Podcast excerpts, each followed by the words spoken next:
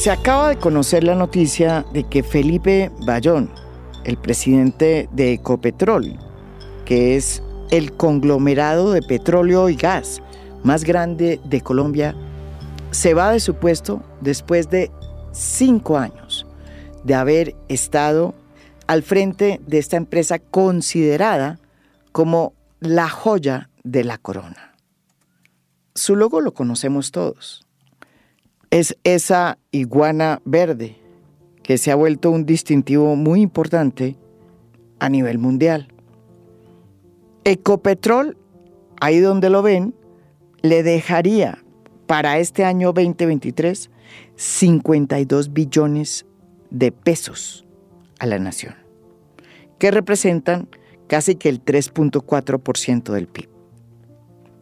Durante su gestión, Ecopetrol alcanzó unos resultados operativos y financieros muy importantes que aportaron beneficios en materia de soberanía energética y recursos para el cierre de las brechas sociales en el país.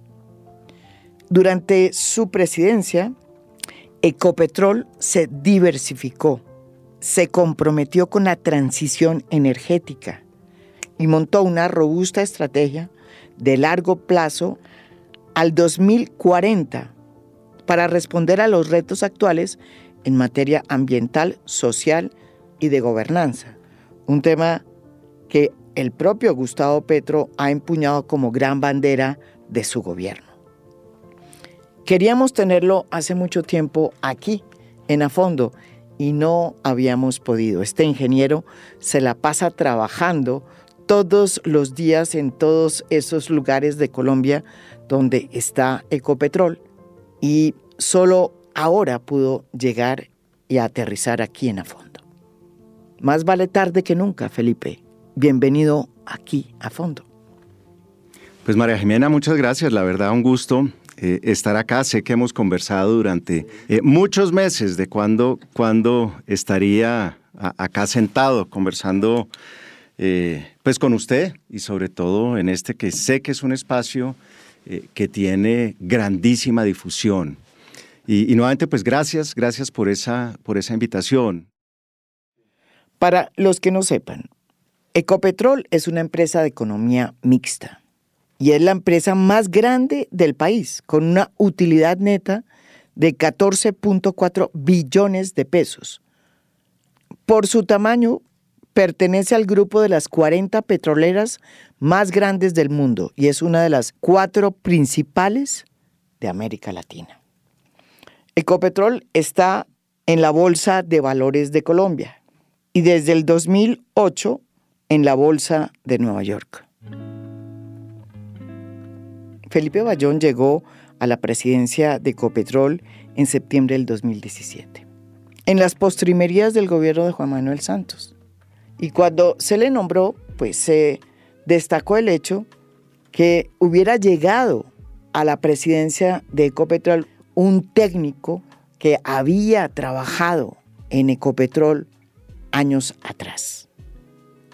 Felipe, ¿cuál ha sido el aporte de Ecopetrol a lo largo de los últimos años a la economía colombiana y al bienestar pues, de la sociedad? Sí, pues eh, si uno mira los últimos 10 años y hablemos de órdenes de magnitud, eh, Ecopetrol le aporta a Colombia, si uno lo mira como impuestos, dividendos y regalías, eh, unos 200 billones de pesos. Alguien mira, no, pero es un poco más, orden de magnitud, 200 billones de pesos. Entonces, fíjese que eso uno podría decir, oiga, son 20 billones al año, en 10 años una reforma tributaria al año o en 10 años, pues 10 reformas tributarias, o más o menos la mitad del presupuesto general de la nación. Entonces, Ecopetrol aporta directamente en ese sentido, en lo que es eh, impuestos, dividendos y regalías. Y Ecopetrol también aporta desde el punto de vista de empleos, hablábamos de los 130 mil empleos que generó el año pasado, desde el punto de vista de bienes y servicios, eh, temas muy bonitos, de esos 130 mil empleos, 28 mil empleos son de los que eh, nosotros denominamos o se denominan eh, de difícil inserción. esas mujeres que tienen su primer trabajo, esos jóvenes que no tienen experiencia, víctimas del conflicto, reinsertados, veteranos, personas con discapacidad. Entonces, hay muchas cosas donde Ecopetrol definitivamente, eh, compañía que está en más de 50 municipios, perdón, el 50% de los municipios del país, pues está siendo parte de esas comunidades y tocando muchos colombianos todos los días, además de todas las operaciones internacionales que tenemos. Entonces, hay un aporte directo. Y el otro tema, no para hablar de números, es el aporte que hace Ecopetrol a la soberanía energética. Hoy los colombianos consumimos gasolina, tenemos que importar a veces alguna gasolina, eh, depende de los mantenimientos que hagamos en las diferentes plantas y lo otro es que el consumo se ha disparado en el país. Hoy consumimos mucho más que antes de la pandemia.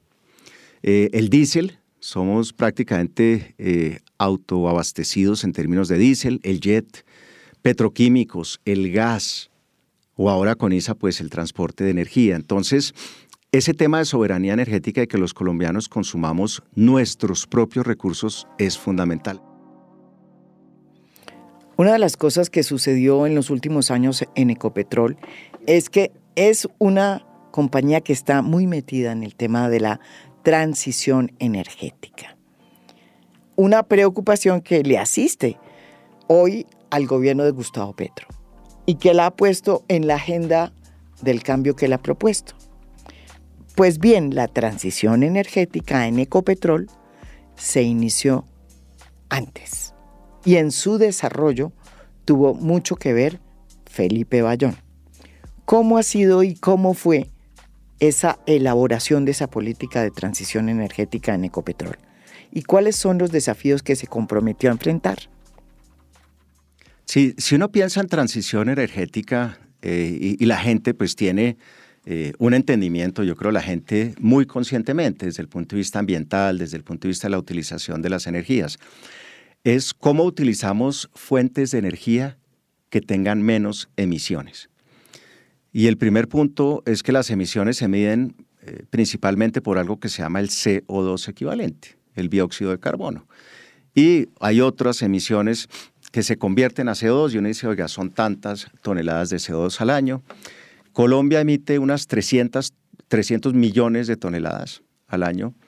El mundo emite 51 mil millones. Mm. Entonces, eh, digamos, son cifras simplemente para que tengamos el, el, contexto. Y esa transición es decir, oiga, ¿cómo descarbonizo? ¿Cómo bajo las emisiones? Entonces, hoy estamos hablando usted y yo. Usted y yo somos dueños de entre 10 y 12 toneladas de CO2 al año. La mitad suyas y la mitad mías. Entonces yo digo, oiga, ¿qué estamos haciendo nosotros? ¿Qué están haciendo las personas que nos oyen? Desde Ecopetrol decimos, primero, el problema no es la fuente de la energía, el problema son las emisiones. ¿Cómo hacemos para bajar esas emisiones? Para descarbonizar. Descarbonizar, quitarle CO2 a la economía, quitarle CO2 a las actividades industriales.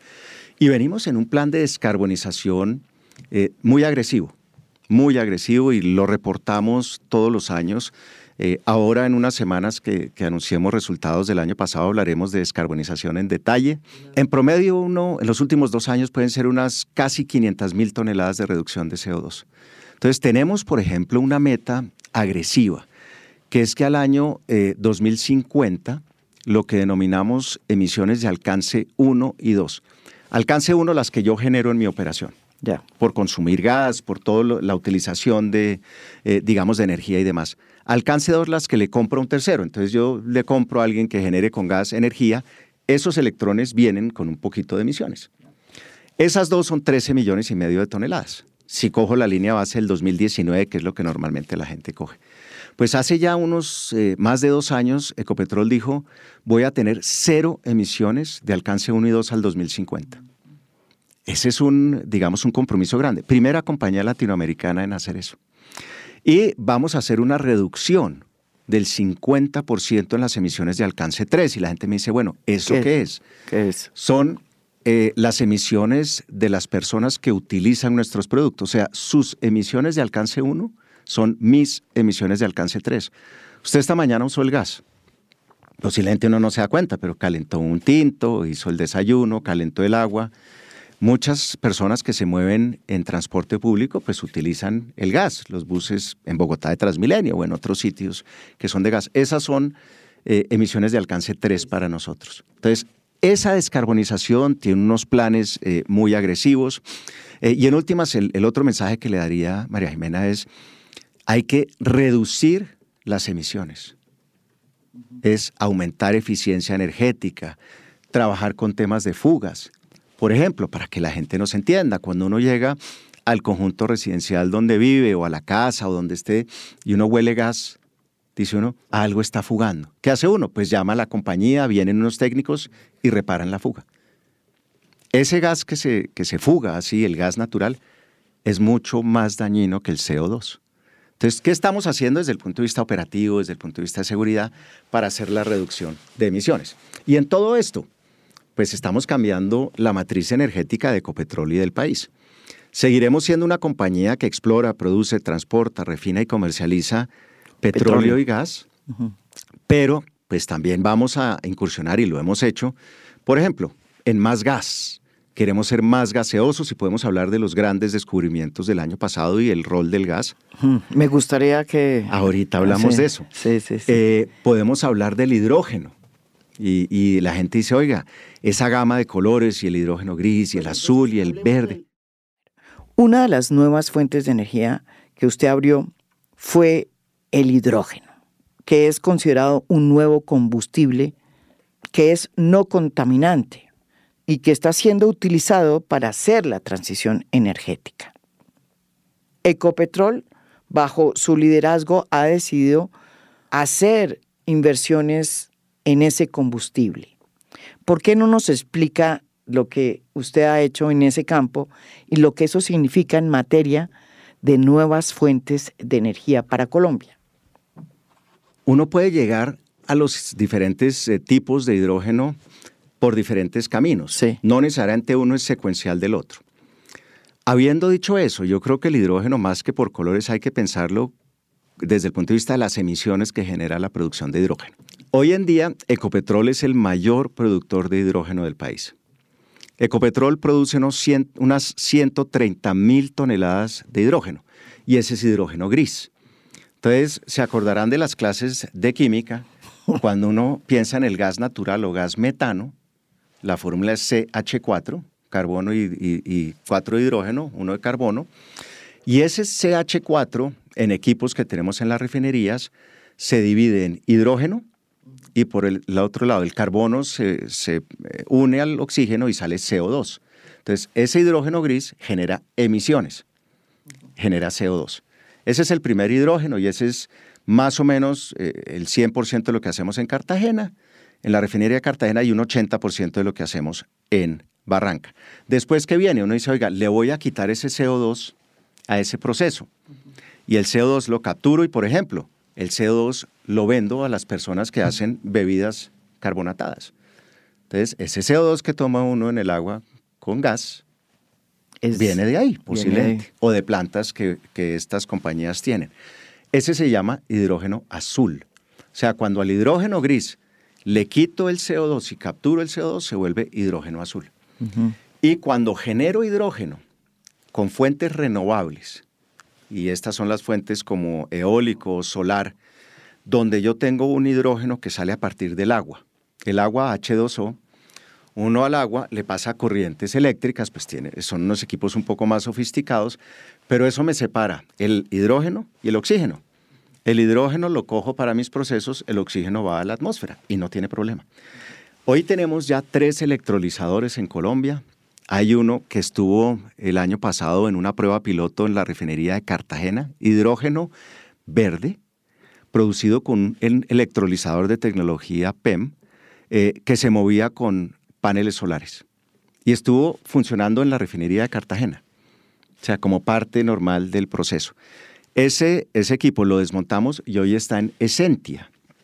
Essentia, que es la antigua Propilco, una compañía del grupo que produce resinas plásticas. Y entonces ya Essentia tiene un pedacito de su producción de hidrógeno que es verde. Y estamos montando un electrolizador en Cartagena, en un centro de innovación y tecnología de movilidad sostenible, donde tenemos un vehículo de hidrógeno ya también. Y en Bogotá estamos montando un electrolizador un poco más grande y estamos ensamblando con Fanalca, la compañía colombiana de Cali, el primer bus de hidrógeno en el país. Y ese debe estar rodando en pocas semanas. Entonces, el hidrógeno verde es una realidad. Eh, estamos arrancando de manera eh, ordenada. ¿Cuál es el tema? Ya digamos que explicando cómo se producen los diferentes tipos de hidrógeno. El tema del hidrógeno verde es que hoy todavía es más costoso en su producción que el hidrógeno gris. Entonces uno dice, no, hay que hacer la transición, perfecto, pero hay que hacer también la transición pensando en el tema económico, eso no lo puede uno desligar, claro, más cuando una compañía como Ecopetrol pues maneja recursos públicos también. Entonces, en ese proceso es en el que estamos y tenemos dos proyectos muy bonitos, con esto cierro el tema y pues podemos hablar mucho más, obviamente, uno en Cartagena, en la refinería de Cartagena, y uno en Barranca, cada uno de 9 mil toneladas de hidrógeno, eh, que queremos llevar a aprobación financiera en el tercer trimestre de este año. Esos son proyectos de clase mundial, son proyectos grandes, son proyectos importantes. Usted también se metió en la energía solar. ¿Cómo se ha plasmado esa nueva fuente de energía y en qué va ese proyecto? Eh, le cuento una historia, y es, una anécdota muy corto.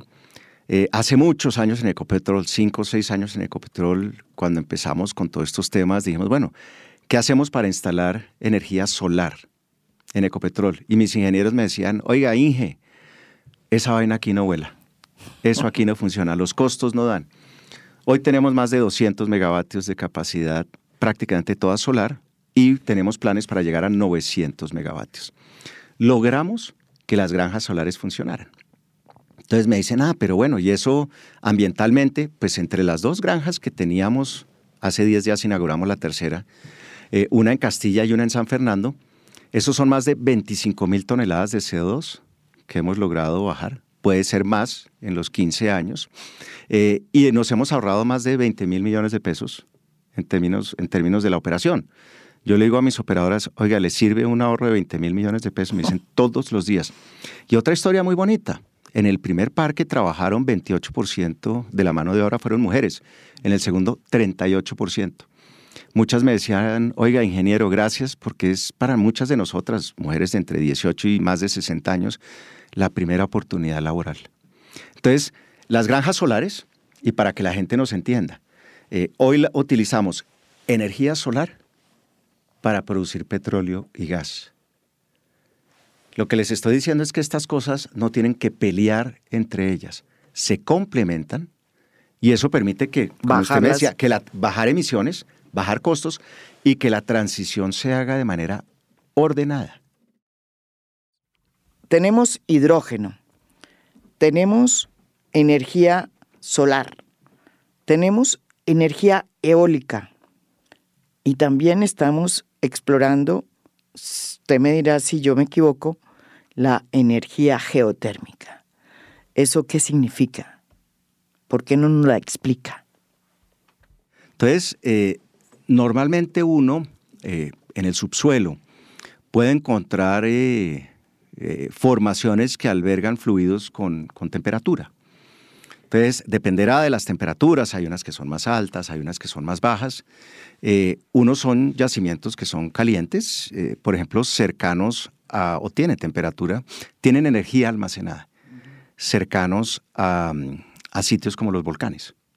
Y la geotermia se usa en muchas partes del mundo. Islandia, Islandia que tiene tanta energía en volcanes y demás, decían, oiga, ¿qué hacemos con esto? ¿Qué hacemos con esto? Pues hoy se mueven todo con geotermia. Antes importaban todos los combustibles. Yo estuve con una ex primera ministra de Islandia y me dijo, mire, aquí es un área de colaboración. Nuestros técnicos, en, eh, digamos, en asocio con eh, la CHEC en, Manizales, han estado durante muchos años mirando temas de geotermia. Estamos avanzando de manera eh, decidida en, ese sentido. Ahí en el Nevado del Ruiz. Cerca del Nevado del Ruiz, donde se pueden hacer cosas bien interesantes de geotermia. Segundo, es también utilizar la energía eh, en la producción de nuestros pozos. Cuando yo produzco petróleo y agua, el agua sale con temperatura, puedo hacer generación en los campos de producción con eso. Y hay compañías eh, que lo están haciendo en el, en el sector de petróleo y gas. Entonces, esa es la geotermia. Y es una forma adicional de energía. Uno diría, oiga, qué bueno que uno tenga las tradicionales, y ahí están pues desde el carbón, y hay mucha discusión con el carbón, está el tema del petróleo, está el tema del gas, está el tema de las renovables. Entonces uno arranca con energía solar, eólica, geotermia, la energía de las olas, en fin, hay una gran cantidad de cosas. Y hay algo que no hemos hablado, y esto pues, daría posiblemente para otro programa, es el tema de captura de carbono. ¿Usted cómo captura el CO2 de la atmósfera? Y ahí hay también muchísimas cosas para hacer. Entonces, es, eso, y en términos de la, energía del mar, uno dice, aprender de otros que ya lo están haciendo en algunas partes del mundo, y cómo las olas que permanentemente eh, se están eh, moviendo, pues uno ve las olas en la superficie, pero el mar por debajo también se mueve, cómo utilizar ese movimiento y esa energía para generar energía eléctrica. Entonces todo eso lo estamos, lo estamos analizando también. Felipe, usted ha hablado de la soberanía energética y en este momento, pues ese es un gran debate, precisamente a partir de la decisión del Ministerio de Minas de decir que no se van a abrir nuevas exploraciones en materia de petróleo y gas. Aquí en a fondo han estado casi todos los expertos asegurando que el último informe que presentó la Agencia Nacional de Hidrocarburos a finales del gobierno de Iván Duque, lo que dice es que tenemos petróleo y gas para ser autosuficientes ocho años más. Sin embargo, la ministra Irene Vélez sostiene que no, que de acuerdo a las nuevas proyecciones y hallazgos de gas y petróleo, se puede hablar de que vamos a ser autosuficientes hasta el año 2037.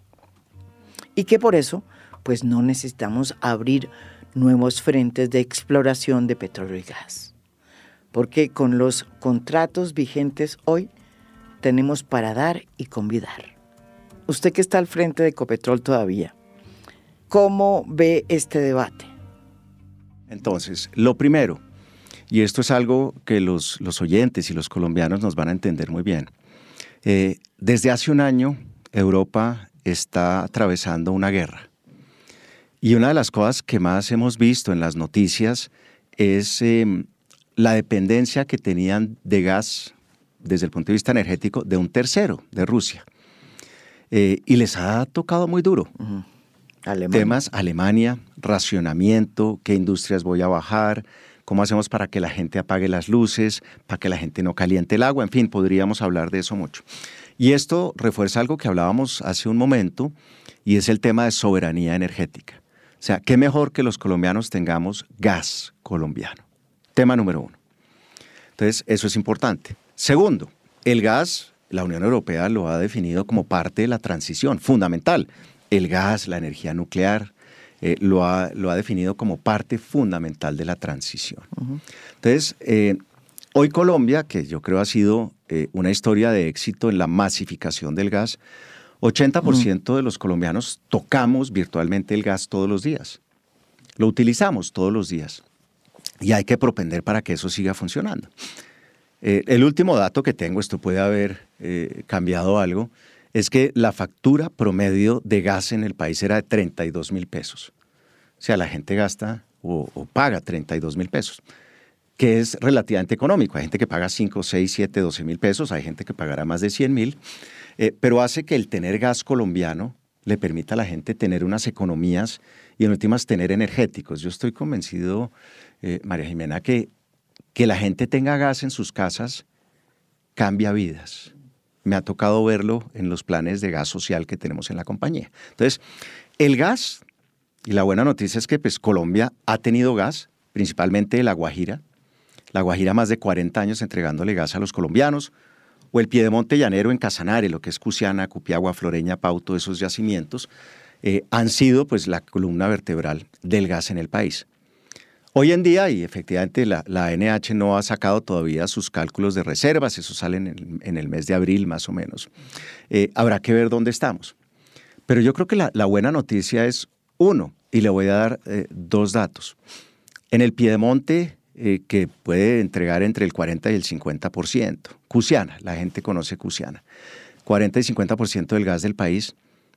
Ahorita tenemos seis taladros, seis taladros de perforación para buscar más gas y producir más gas.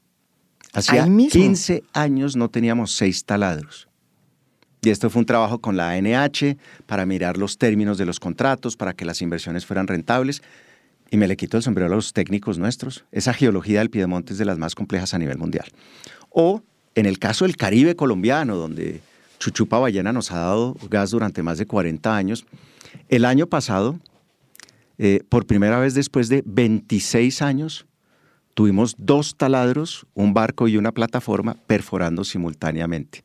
Uno fue el hallazgo de Gorgon y el otro fue el hallazgo de Uchua, que hoy en día no son reservas, por eso no entran en las cuentas de los ocho años, pero tienen un potencial para que, y hay un trabajo que tenemos que hacer técnico y económico y comercial, para que se conviertan en reservas más adelante. Y entonces, hoy el país tiene, eh, las reservas de gas se, miden en lo que se llama terapias cúbicos, eh, y hoy tiene unos 3 TPC, terapias cúbicos. En en La Guajira, en el área de La Guajira con el descubrimiento de Uchua, nosotros consideramos y creemos que hay un potencial, esto lo hemos discutido con Petrobras, que es nuestro socio, además socio técnicamente de talla mundial. Sí. Sí, yo me les quito el sombrero a los, a los técnicos brasileños. Eh, ese potencial puede ser entre 3 y 5.5 terapias cúbicos. Entonces uno dice, oiga, entonces usted tendría una o dos veces más lo que hoy tiene el país. La respuesta es sí, pero hay que hacer un trabajo técnico para llegar allá y confirmar ese que potencial. Eso esté de verdad siendo. Y en el otro lado, en el sur del Caribe colombiano, más cerca a Panamá, en Gorgon, podemos tener entre uno y cuatro terapias cúbicos. Entonces dicen, oiga, ahí tiene otro potencial igual al de las reservas de hoy. Claro, pero hay que hacer un trabajo técnico. Entonces, si uno suma esas dos cosas, pues digo, oiga, eventualmente, con ese trabajo técnico y ese trabajo comercial, ¿las reservas de gas del país se pueden multiplicar por dos o por tres? La respuesta es sí. Pero nos falta hacer ese trabajo de manera técnica y de manera rigurosa. Entonces, en resumen, Colombia tiene hoy eh, un mercado de gas muy desarrollado. Vamos a hacer más cosas, ¿no? ¿Qué hacemos para que las tractomulas se muevan con gas, por ejemplo? ¿Ah? Ahí tenemos unas cosas bien interesantes para que más buses de transporte masivo se muevan con gas transporte en los ríos, transporte marítimo. Que no sea, gasolina, hay, Hay muchas cosas para hacer ahí. Y entonces tiene hoy un mercado de gas muy desarrollado y dos, tiene un gran potencial que podemos desarrollar los colombianos con impacto para los colombianos. Podemos mantener ese optimismo sin hacer nuevos hallazgos de petróleo y gas. En términos de petróleo, si voy a hablar por Ecopetrol, eh, nosotros tenemos eh, un poco más de ocho años de reservas. Sí, si uno mira las reservas como un todo en Ecopetrol, eh, de hecho las hemos subido en los últimos cuatro o cinco años. ¿Eso qué quiere decir? Que hemos podido reemplazar todo lo que hemos producido, toda la producción, y hemos adicionado reservas de manera incremental todos los años. Si alguien dice, oiga, yo... Cuando usted llegó, ¿cuántas...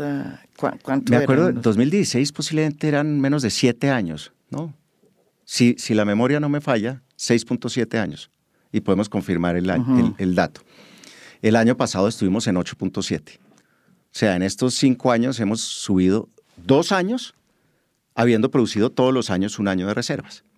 Entonces, es como si alguien, un tendero, dice, oiga, yo tengo una bodeguita aquí detrás de la tienda, eh, vendo en un año una cantidad de productos y los reemplazo todos y tengo un poco más en el inventario. Esa es la manera como uno piensa en las reservas. Claro, y hay temas técnicos. Oiga, ¿qué pasa si el precio se cae? ¿Qué pasa si el precio sube? Porque una reserva puede dejar de ser reserva si el precio se cae, y no es económica su producción. Claro. Y esto es un trabajo súper riguroso. O sea, nosotros utilizamos cinco compañías externas internacionales que miran las reservas de la compañía de manera independiente. Este es un tema muy serio, además porque lo reportamos. Por ejemplo, eh, no solo en Colombia, sino en la Bolsa de Valores de Nueva York. Entonces, en términos de petróleo, también hemos tenido eh, hallazgos interesantes. Eh, por ejemplo, uno de los, en estos, en estos años, uno de los campos que más reservas nos ha dado es Rubiales. Entonces la gente dice, oiga, ¿y Rubiales cómo así? Dice, bueno, pues en Rubiales nosotros recibimos Rubiales en el 2016. Y hoy, en ese momento, eh, el campo de Rubiales tenía algo que denominamos nosotros la vida económica. Entonces, ¿eso qué quiere decir? ¿Hasta cuándo puedo producir Rubiales? Pues eso en ese momento era 2023, más o menos, el año en que hoy estamos. Pues hoy estamos produciendo más de 100 mil barriles en Rubiales. Hemos logrado mantener estable la producción. Esto requiere muchísima inversión, porque los campos todos los años declinan. Y, ya le doy un dato de declinación. Eh, y hemos extendido la vida útil del campo a casi el 2040. O sea, hoy Rubiales tiene 20 años más de vida. Gracias a los técnicos, gracias a los operadores, gracias a ese talento que tenemos eh, no solo nosotros en Ecopetrol, sino también las compañías que trabajan con nosotros. Y el tema de declinación que le decía es el siguiente.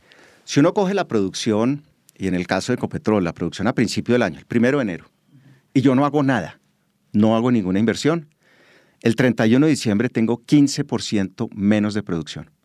La producción declina. Esto es como si yo tuviera que correr rapidísimo para quedarme en el mismo sitio. Y además, que hemos logrado, y pues no hemos reportado, como le decía, los datos, lo haremos en unas semanas, hemos logrado subir la producción a niveles de prepandemia. La pandemia fue muy dura, muy dura. Tocó pisar el freno, no del todo, no en seco, pero tocó pisar el freno. ¿Hoy cuántos, hoy cuántos barriles se produce? Estamos por encima de 700 mil. Nosotros eh, al mercado el año pasado le dijimos, mire, vamos a estar entre 700 mil barriles y 704 mil. Lo reportaremos, lo reportaremos en unas semanas, tengo que ser muy cuidadoso, pero la buena noticia es que la producción está creciendo. Si uno mira el tercer trimestre del año pasado, estuvimos por encima de 720 mil barriles. O sea, la producción sigue subiendo y ahí estoy contando no solo petróleo, sino también gas. Pero entonces vuelvo y le hago la pregunta. Con ese escenario que usted nos describe tan detalladamente, ¿es posible seguir haciendo la transición energética sin necesidad de hacer nuevas exploraciones en materia de petróleo y gas? Yo le diría lo siguiente, y voy a hablar otra vez por Ecopetrol. Nosotros hemos identificado al interior de Ecopetrol unas 270 oportunidades de exploración en los contratos que hoy tenemos. Un contrato puede tener una, dos, tres, veinticinco oportunidades. Tema número uno. En los últimos años hemos hecho más de 18 descubrimientos, incluyendo los dos que hablábamos eh, de, de, Gorgon y de Uchua en el Caribe colombiano, en el mar. Entonces, esos descubrimientos pues, nos dan un montón de actividad para hacer. Hay que volver a mirar los descubrimientos. Por ejemplo, algo muy bonito que hemos hecho en los últimos años eh, es, eh, la industria normalmente tiene que, antes de perforar, disparar sísmica, hacer mm. una adquisición sísmica se llama. Y parte de lo que eh, trabajamos con el equipo y desafiamos al equipo es, oiga, ¿por qué no hago reinterpretación sísmica? Cojamos los datos de hace 10, 20 años o 30 años, pero miremoslos con tecnología de última generación, inteligencia artificial, nuevos algoritmos, nuevas capacidades. Y el año pasado, pues, reprocesamos 12 mil kilómetros cuadrados de sísmica. Es un jurgo. Claro, el país debería ser más. Pero fíjese que es romper paradigmas y decir, eh, oiga, pues yo tengo los datos, venga, los miro nuevamente. Y hemos descubierto cosas súper interesantes desde el punto de vista técnico. Entonces, 270 oportunidades.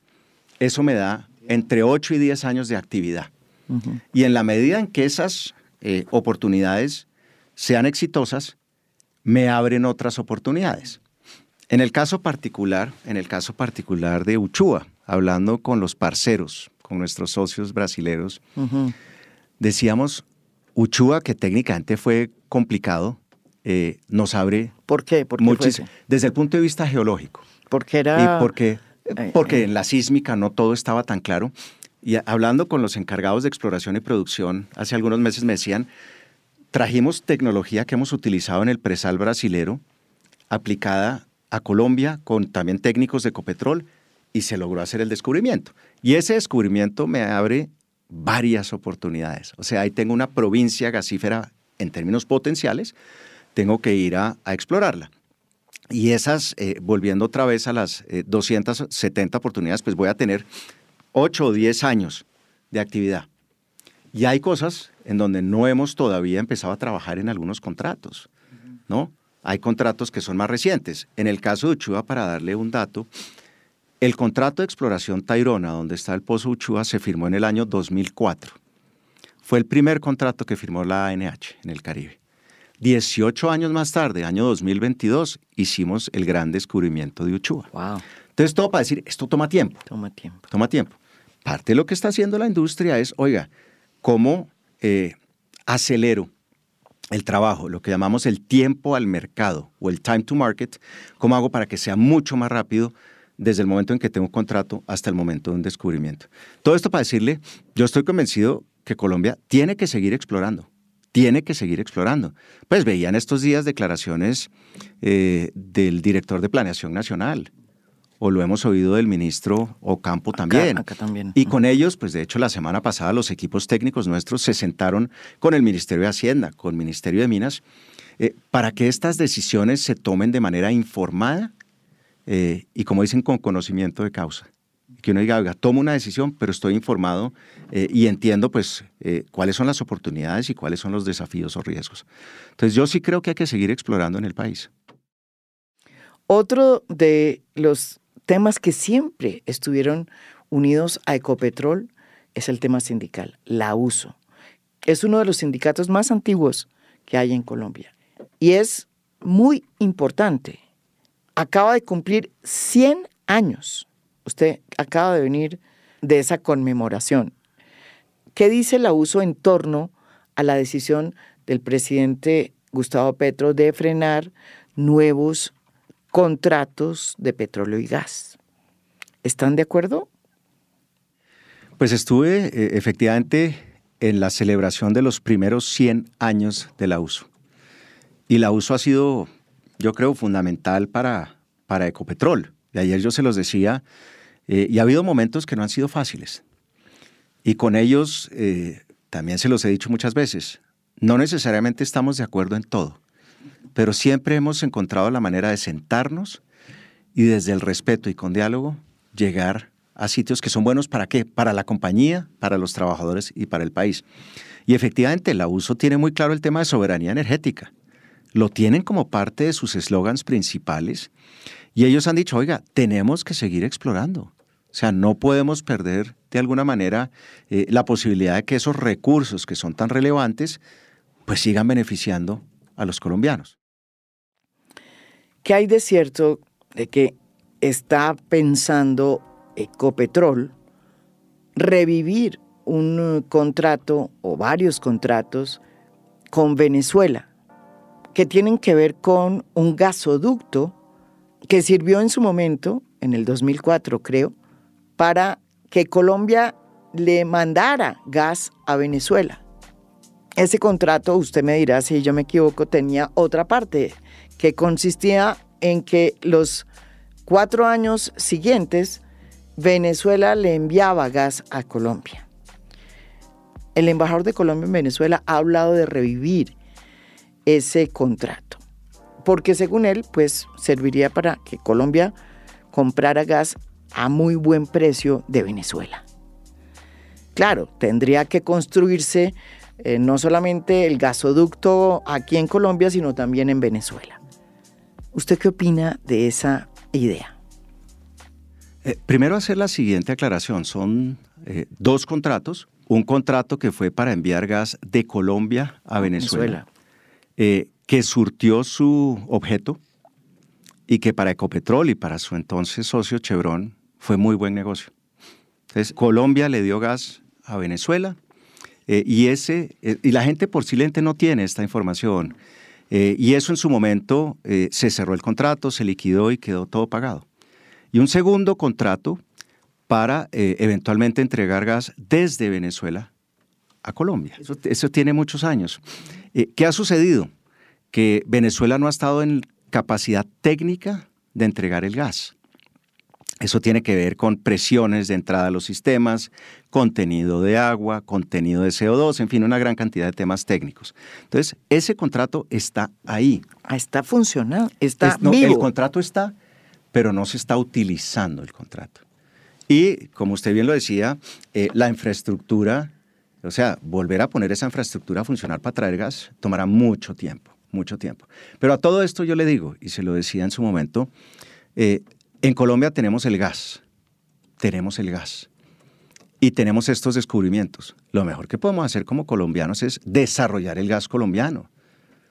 O sea, es más, ¿por qué no pensar en desarrollar ese gas y mandarle gas a Venezuela o a los vecinos? ¿No?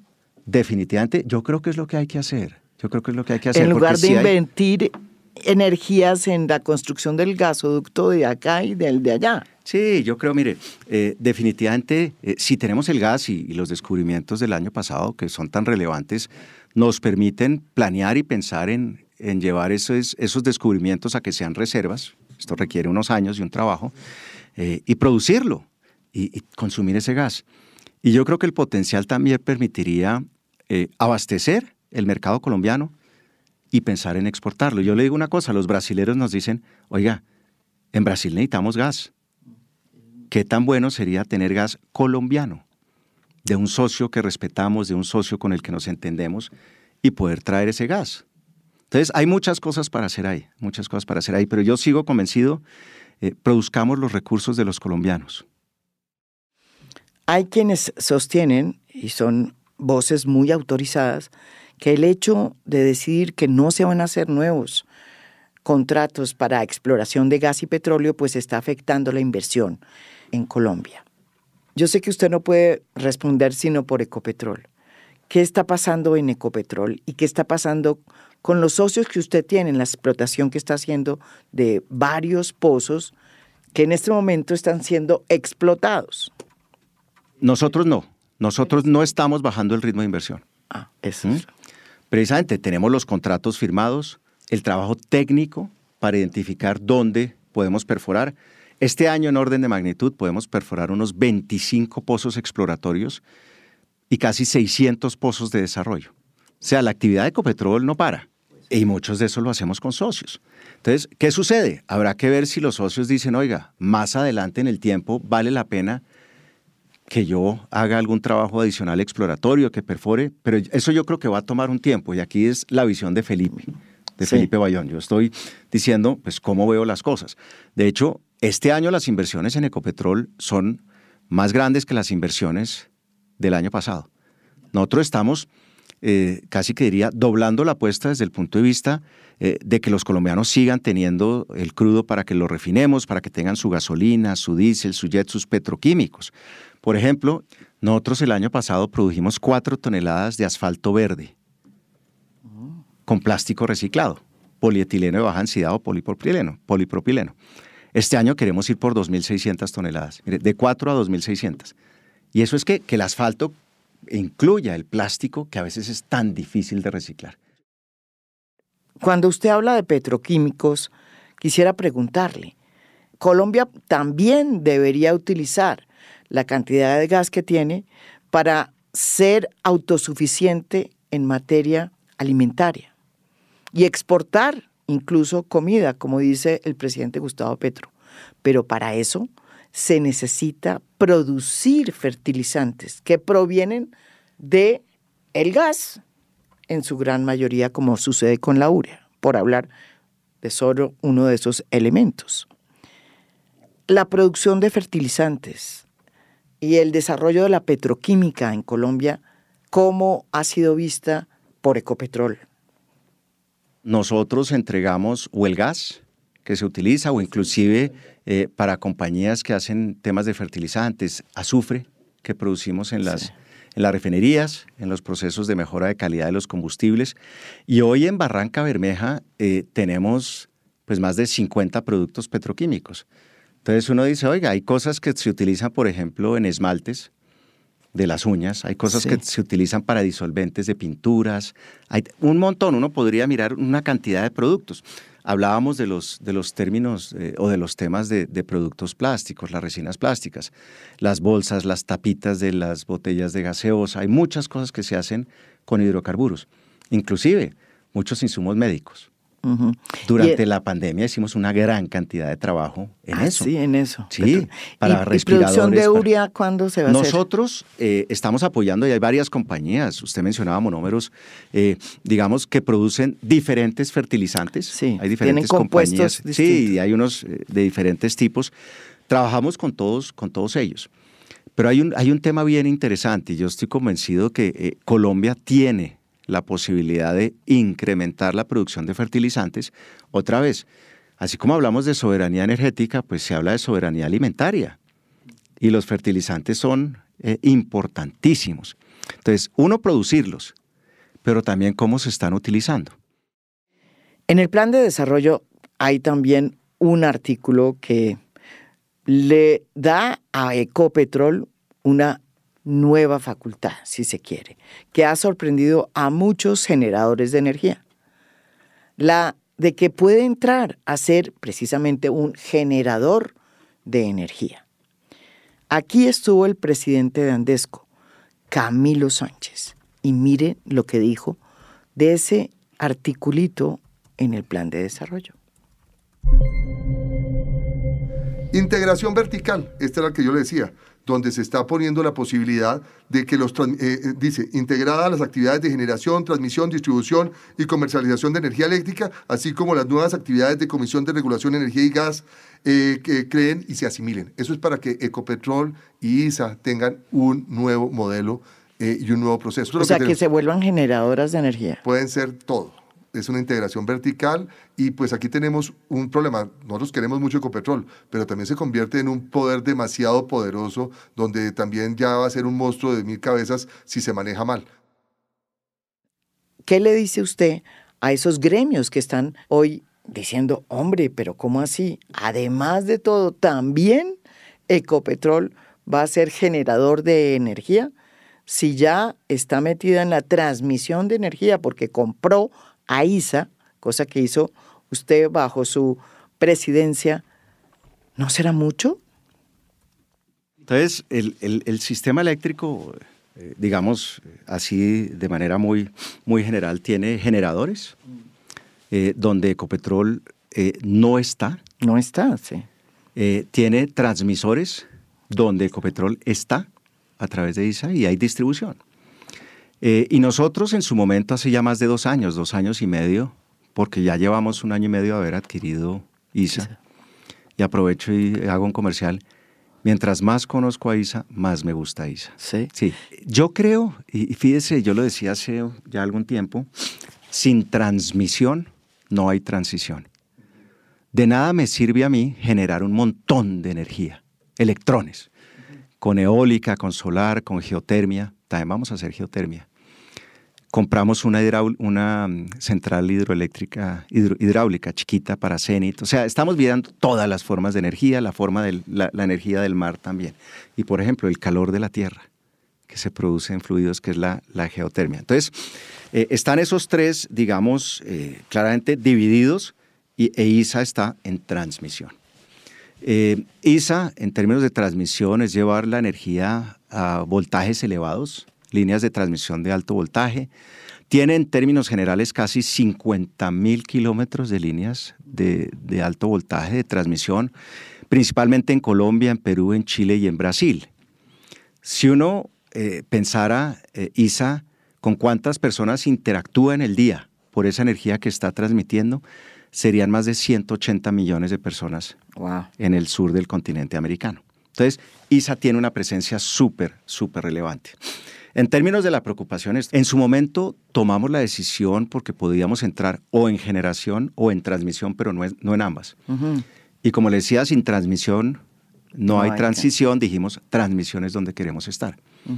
Eh, y yo personalmente no veo... ¿Y por eso compró usted ISA? Por eso compramos ISA. Por eso compramos ISA. Y la gente dice, oiga, pero ¿por qué si las petroleras se meten en generación? Y ya después de un tiempo, la gente dice, ya entendimos, ya entendimos. Fundamental la transmisión. Por ejemplo, usted ha visto que es difícil eh, construir nuevas líneas de transmisión. Las consultas, las comunidades, eh, toma tiempo, toma tiempo. Entonces, una de las cosas que está viendo ISA es eh, repotenciar líneas existentes, o sea, por el mismo corredor, el mismo derecho de vía, llevar más energía. Y esto requiere cambios tecnológicos y, eventualmente cambios físicos de esas líneas. Pero eso permitiría que las líneas se hagan más rápido. Entonces, en su momento dijimos, vamos a entrar en transmisión. Hoy en día lo que vemos es que, eh, por lo menos con la regulación existente antes del plan de desarrollo eh, y en Colombia, ISA no puede ser generador. Y yo diría, para Ecopetrol, y voy a utilizar el paralelo de la industria de, petróleo y de gas. Ecopetrol puede ser dos terceras partes de la producción de petróleo y de gas del país. A nosotros nos parece lo mejor y más saludable que haya una industria saludable, que haya una industria que esté eh, fortalecida. Ecopetrol no quiere ser el 100% de la industria, porque entre otras cosas, dejaríamos de intercambiar conocimiento dejaríamos de aprender o dejaríamos de aportar. Que nada, te le decía yo, los técnicos de Ecopetrol de clase mundial, de clase mundial. Entonces, habrá que tener la discusión en el plan de desarrollo, eso se dará en el seno del Congreso, habrá mucha gente interesada, eh, pero nuevamente pues creo que es, eh, es saludable tener el, debate y yo esto lo he dicho desde hace ya algunos años y yo sé que hay gente que no, eh, pues no está de acuerdo y lo entiendo, y lo entiendo y, y dicen, oiga, sería retroceder. ¿Qué, creo que es importante otra vez?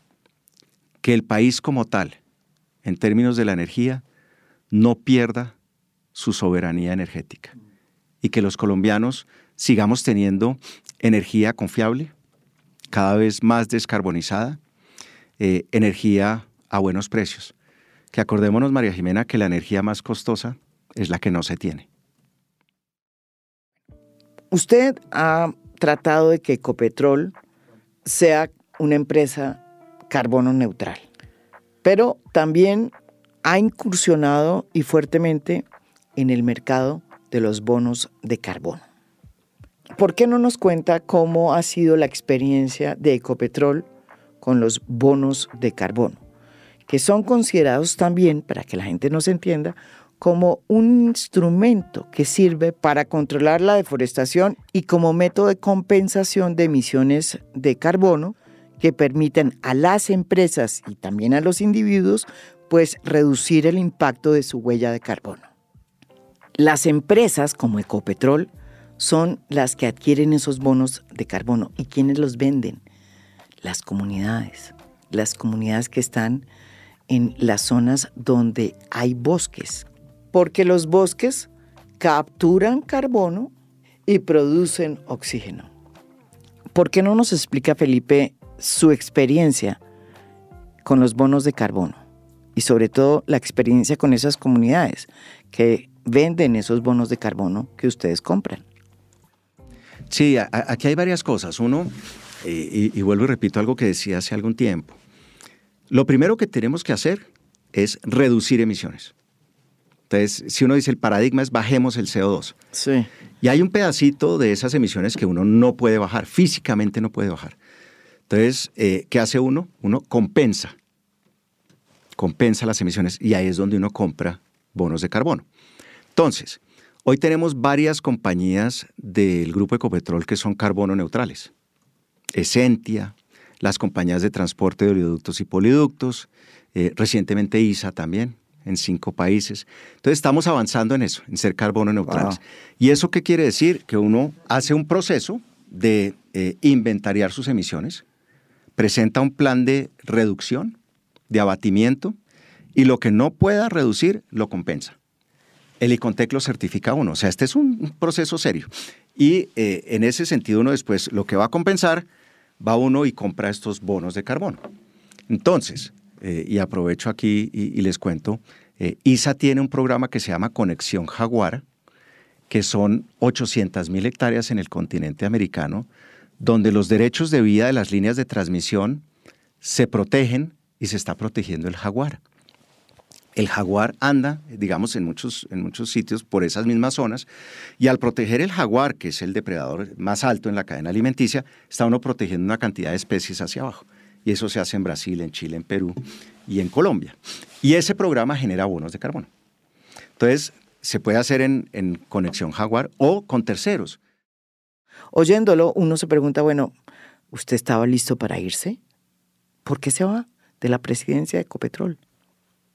Yo le digo lo siguiente.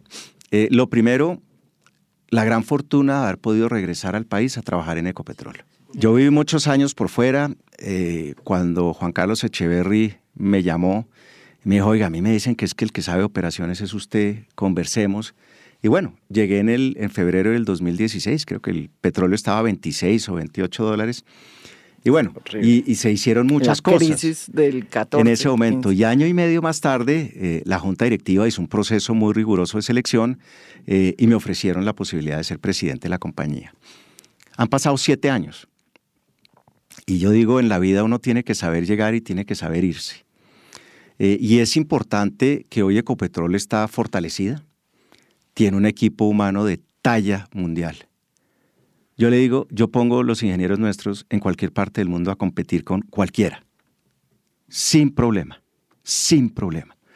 Ecopetrol es una compañía que no es de las más grandes del mundo, pero le digo, hoy estamos sentados en todas las mesas importantes.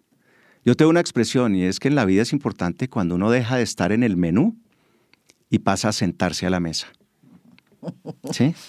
Porque en el menú, si uno es parte del menú, uno tiene pocos grados de libertad. En la mesa uno decide qué quiere hacer. Entonces, en, e, ese orden de ideas, desde hace ya algunos meses conversamos con la Junta y siempre de manera respetuosa, eh, de manera pues eh, muy cordial, términos de, oiga, aquí lo importante es la compañía, la organización, las instituciones, proteger Ecopetrol y que Ecopetrol siga fortaleciéndose hacia adelante, siga liderando la transición energética. Y yo en su momento le dije, mire, yo no soy un obstáculo. Y esas conversaciones llegaron o nos llevaron a que, a que en enero eh, encontráramos un punto de, acuerdo y, en el que yo pues eh, le dije a la Junta, yo los acompaño con todo gusto hasta el 31 de marzo, podemos entregar resultados del año pasado, podemos hacer la Asamblea General de Accionistas, ayudarles con la transición si ya hay una persona, hombre o mujer, que, haya sido seleccionado, pues trabajar con esa persona para hacer la entrega, la entrega del cargo. Entonces, eh, es, es importante uno saber cerrar los ciclos y sobre todo, le decía yo, me voy agradecido, agradecido con Ecopetrol, con sus empleados, eh, con la gente eh, que realmente se rompe la espalda todos los días. Eh, si la gente, y la gente, pues yo sé que lo sabe, que es un esfuerzo grande, pero uno llega a una estación a cargar gasolina o diésel o abre la llavecita del gas en la estufa y da por descontado que todo eso funciona. Hay muchas cosas detrás y mucha gente detrás. Esto es A Fondo, un podcast original de Spotify. Mi nombre es María Jimena Duzán.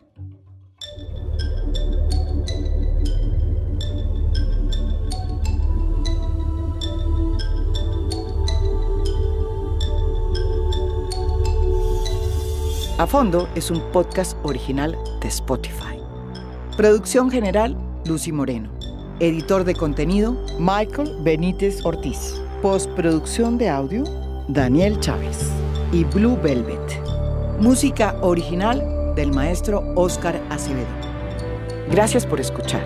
Soy María Jimena Duzán.